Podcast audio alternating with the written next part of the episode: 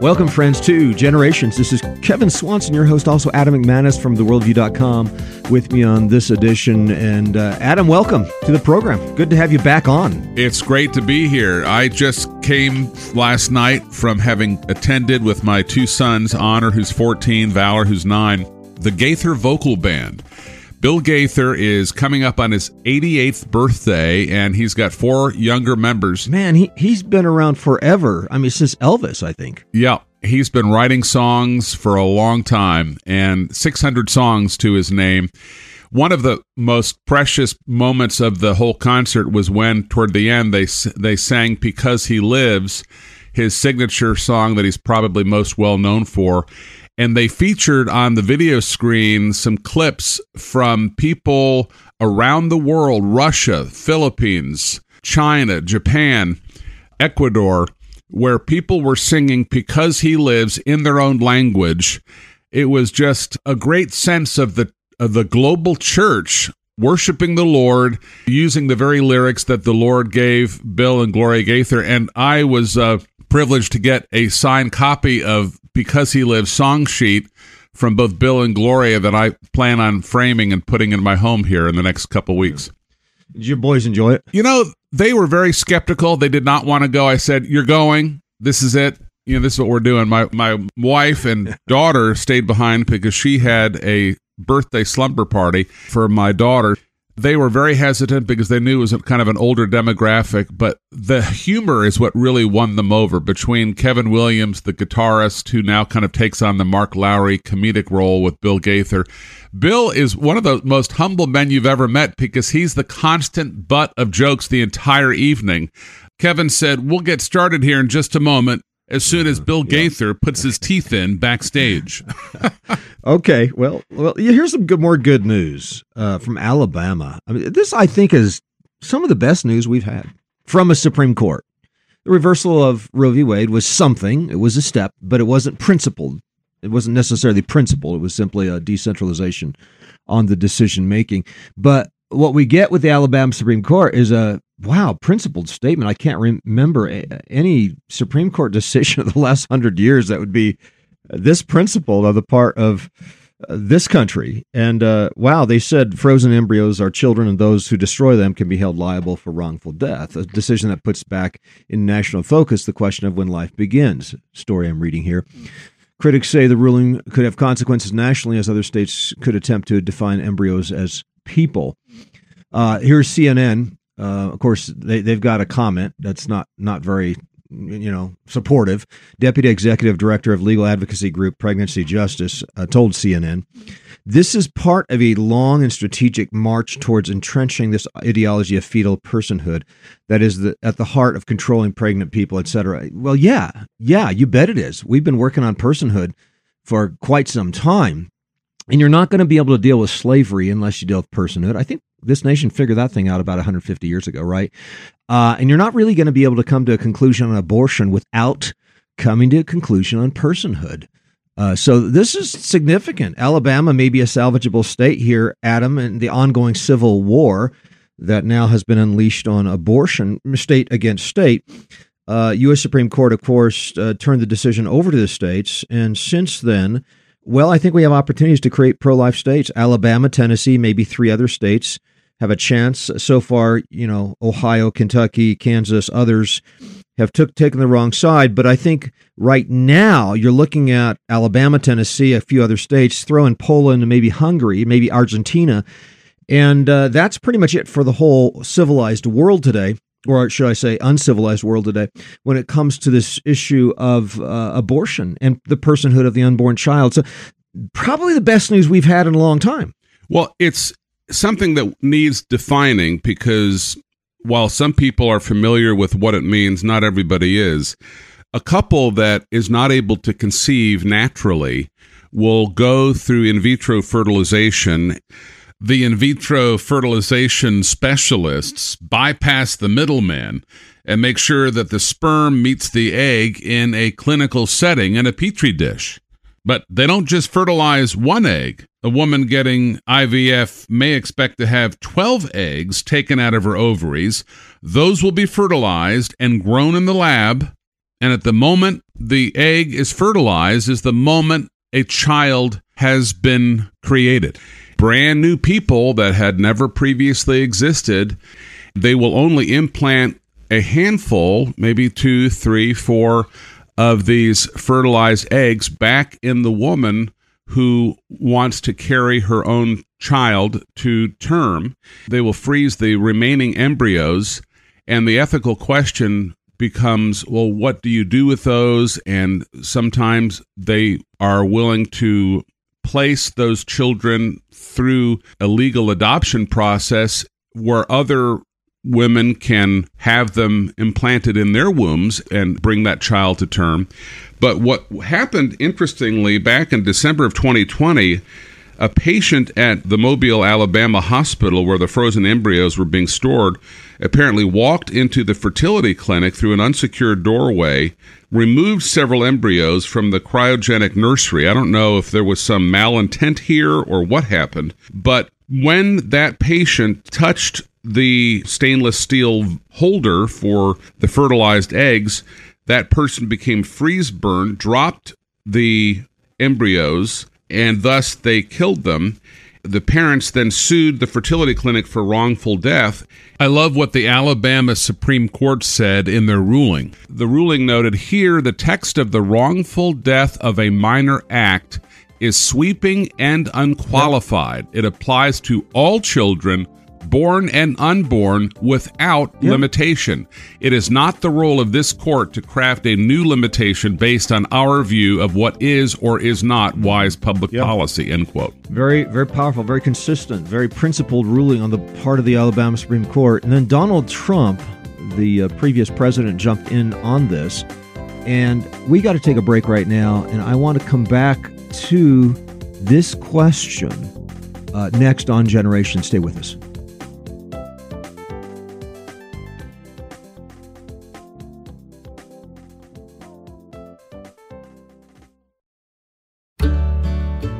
We've seen it, folks. God is working in the hearts of dads and sons, and He's turning the hearts, turning the hearts of fathers back to the sons, and the hearts of sons back to the fathers, and turning us all back to God. That's what we're looking for, and that's the theme of the Father Son Retreat we've been sponsoring out here in the mountains of Colorado for the last 20 years. And I've been part of this for all this time. Now, God has done amazing things through the years. Uh, well, I've seen it. 350 dads and sons getting into God's Word together. There's nothing like it. Camaraderie, brothers on brothers, it's a band of brothers coming together, powerful talks, prayer, father son walks and talks, meaningful engagement. It's almost going without saying that dads and sons don't get enough time together. And hey, we don't get enough time out in God's nature playing games and going for hikes in God's fresh air. And we don't get quite enough time in God's Word either. So don't miss this year's Father Son retreats this August in the Colorado Rockies up in the Sangre de Cristo Mountains. Check it out at coloradofatherson.com and register today and be one of the first 125 people to sign up and save $100 per father and son. Secure your spot with the biggest discount available right now at coloradofatherson.com.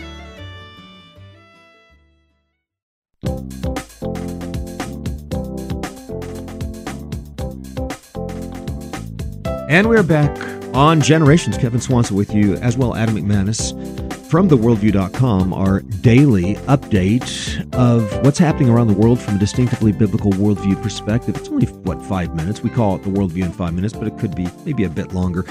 Um, now, Donald Trump jumped into this question on IVF and the Alabama Supreme Court decision that uh, granted personhood to a child. And uh, the bottom line is okay, you know, that child just grows and grows and grows and grows is born, continues to live, continues to grow, at what point is that child a person? The only point at which it makes sense is to prefer or to define personhood as a person who has, you know, been conceived. They've come together. The thing, the thing, the baby is now growing. And at what point is it a person? Well, it's got to be a person from the very beginning. I think Dr. Seuss had it right. A person's a person no matter how small. I'm not sure he intended that, but exactly right. Yeah, I think he had it right. That reminds me of when I was a talk show host here in San Antonio, I would occasionally get asked to do different things. And one of them was, Would you be willing to come and read a book of your choice to a first grade classroom at such and such school? I said, Yes. And I selected Horton Hears a Who. I didn't make Oh, any yeah. commentary Mhm. on it, but right. I certainly appreciated the ultimate point I think that Dr. Seuss was making in terms of affirming the child in the womb. Well, now the previous president Donald Trump has stepped in on this, and you know he has been a bit disappointing to the pro-life uh, group, myself included, when he would not support Ron DeSantis, who I think came behind the heartbeat bill, if I'm not mistaken, and and approved it for the state of Florida, and uh, got a little pushback from Donald Trump, and now Donald Trump is back, stepped in, I guess, one more time with this question of whether or not to allow for personhood for the unborn child and uh, or at least to protect the life of the unborn child in the IVF. On April 13th, 2023, Florida Governor Ron DeSantis, to his great credit, signed into law the heartbeat bill. It says, very matter of factly, if a heartbeat is detected, the baby is protected. Typically, the heartbeat is detected at the sixth week of pregnancy. So, Governor DeSantis protected babies from the sixth week of pregnancy and gestation through the end of the pregnancy. When Donald Trump appeared on Meet the Press in the fall of 2023 and was asked about Florida Governor DeSantis's decision to sign into law the heartbeat bill, which protects that child in the womb from the sixth week of pregnancy through the delivery of the baby, Trump said it was terrible. It was a terrible decision. Truth be told, the heartbeat law is not terrible, it's wonderful. So this puts pro lifers in a bit of a quandary. We applauded President Trump's nominations of Neil Gorsuch, Brett Kavanaugh, and Amy Coney Barrett to the Supreme Court that ultimately led to the overturning of Roe v. Wade on June 24th, 2022, in the Dobbs decision. President Trump has been described, I think, accurately as the most pro life president in American history.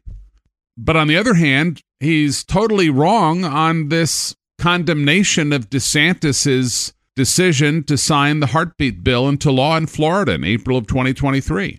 And now, as he's weighing in with IVF, even if it's something that's been artificially produced in the lab in a petri dish, a child Right. still has been made. So here's what he said in his Truth Social statement. Quote, under my leadership, the Republican Party will always support the creation of strong, thriving, healthy American families.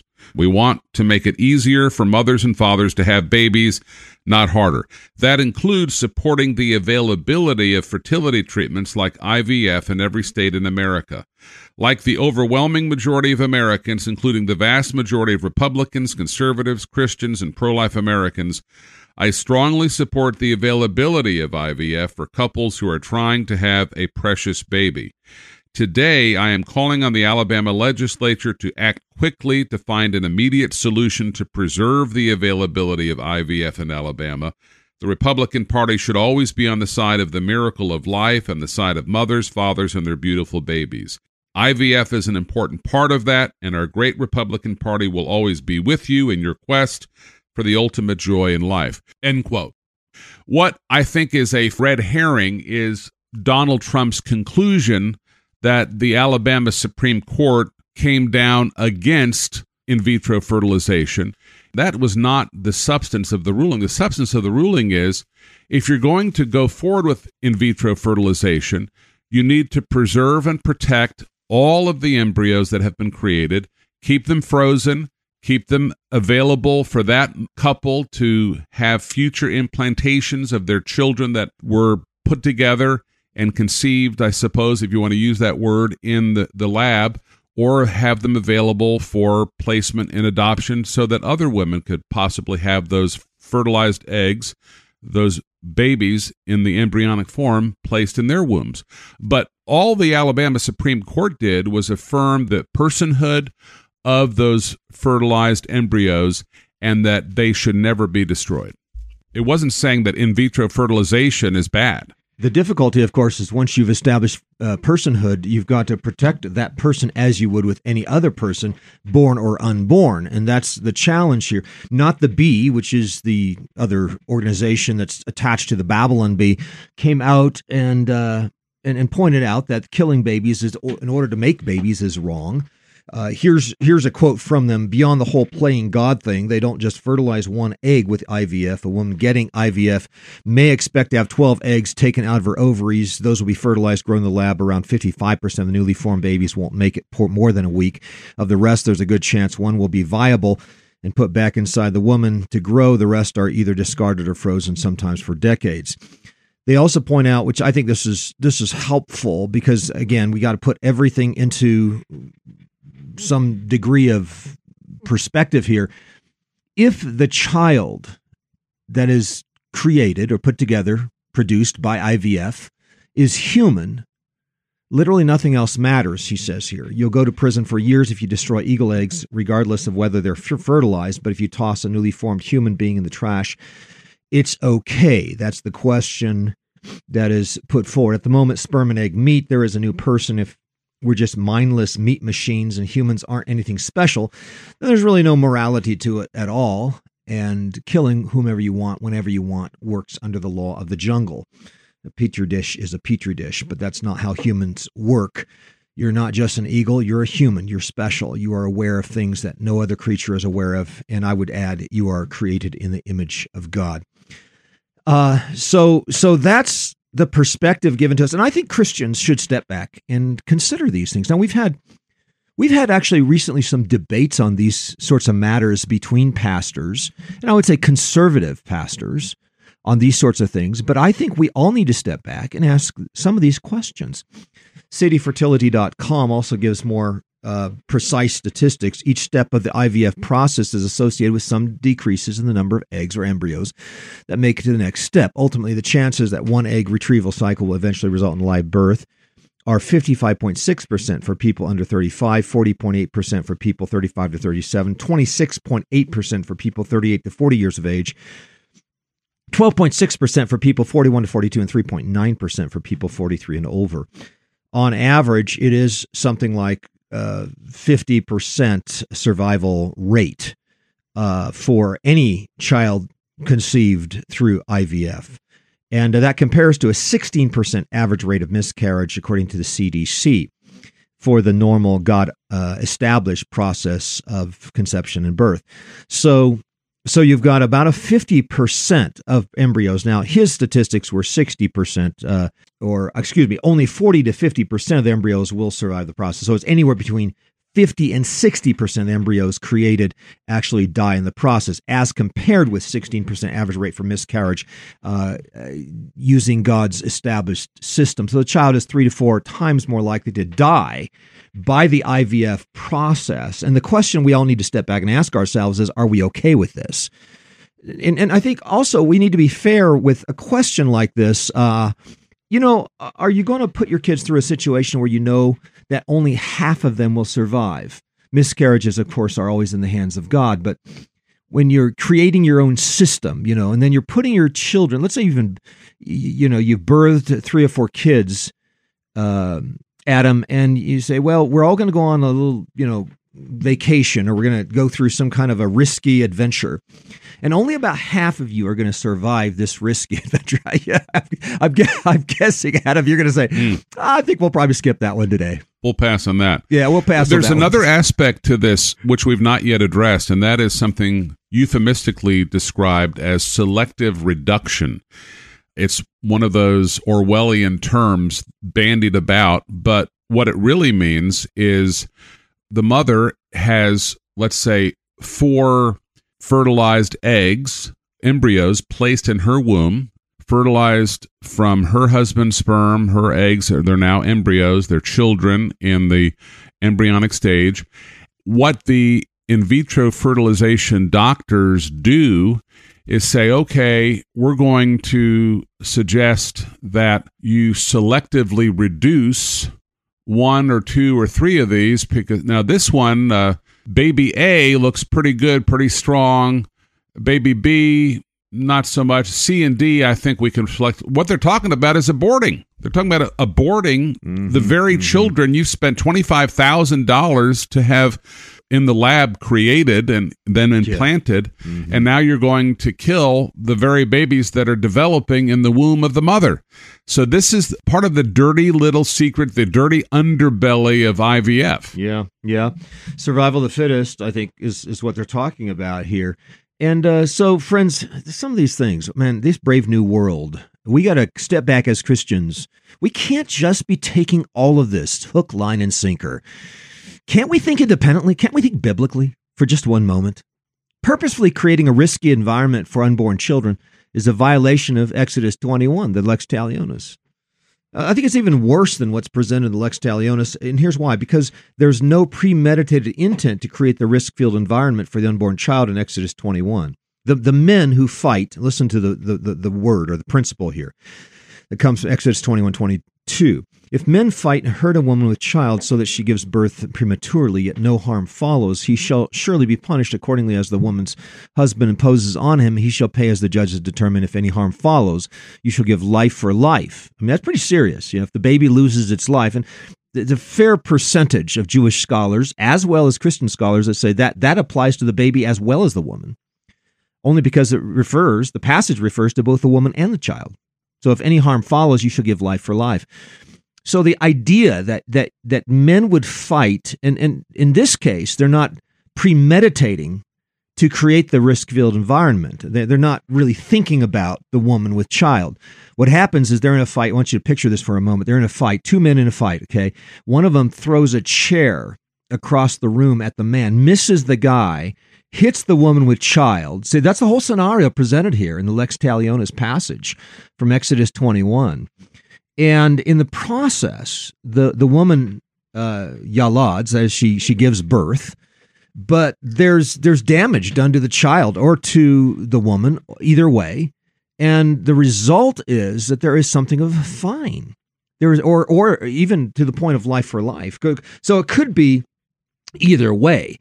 Um, the bottom line here is God is not into this kind of thing.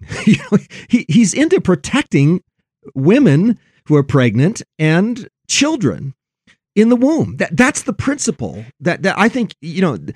It doesn't matter your interpretation. You know wh- whether you think that this is a criminal act that w- must be punished in courts in the present day. Bottom line is that God is protecting the life of a little child, and He doesn't want us creating a risky environment in which uh, a, a, child might uh, lose their lives. And so that's the principle. To purposefully add risks to the life of a child seems to me to be a violation of the sixth commandment. It's not as egregious as an abortion. I get it.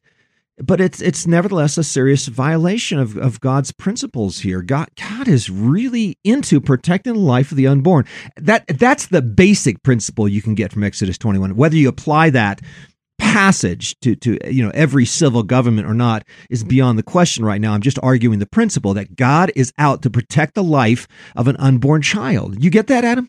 I do, I, and I'd like to offer two other points. Great source of information. I highly recommend, especially if you've got a teenage homeschooler who is looking to write a very interesting paper, write a paper on in vitro fertilization. And a great source of information is studentsforlife.org. Click on their Learn tab, studentsforlife.org. Click on their Learn tab, and under other issues, you'll find in vitro fertilization. And one point they make here is that advances within in vitro fertilization and I was not aware of this, now allow for parents to screen out embryos with genetic disabilities and undesirable traits. So whether one has Down oh, syndrome or perhaps oh, has boy. green eyes and you want a blue eyed baby, they say screening out these human embryos results in a Frankenstein like society, and this is problematic. But they do offer some hope. They say there's a major yeah. breakthrough that exists Gene in editing. monitoring and mm-hmm. maintaining women's reproductive mm-hmm. health. And we mean that in the truest sense of the phrase, not in how the pro abortion folks mismanage that phrase. And they talk about something called natural procreative technology. It's a medical and surgical alternative that has been proven effective to treat infertility, ovarian cysts, repetitive miscarriage, and hormonal imbalances, among other health complications.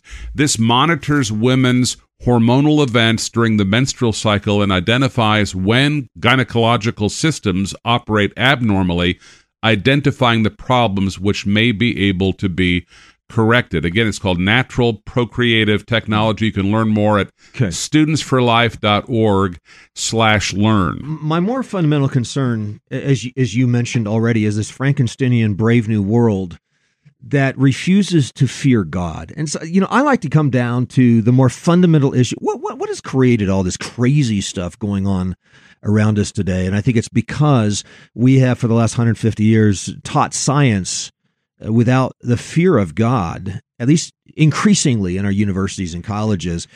And I, I think this is the fundamental. As long as we're presenting science and technology without the fear of God, I think it should be highly suspect, highly suspect for, for Christians.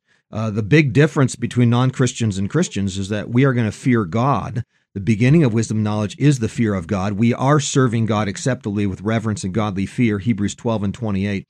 So throw out any science curriculum that doesn't fear God or acknowledge God or encourage the worship and praise and adoration for the awesomeness of God on every page, ideally every page of the curriculum. I think it's a time for a, a real reformation, a Copernican reformation, revolution how we teach science. And I think that's the fundamental. That's why our science curriculum is, is really the best way to, to fix the problem that I think is in front of us.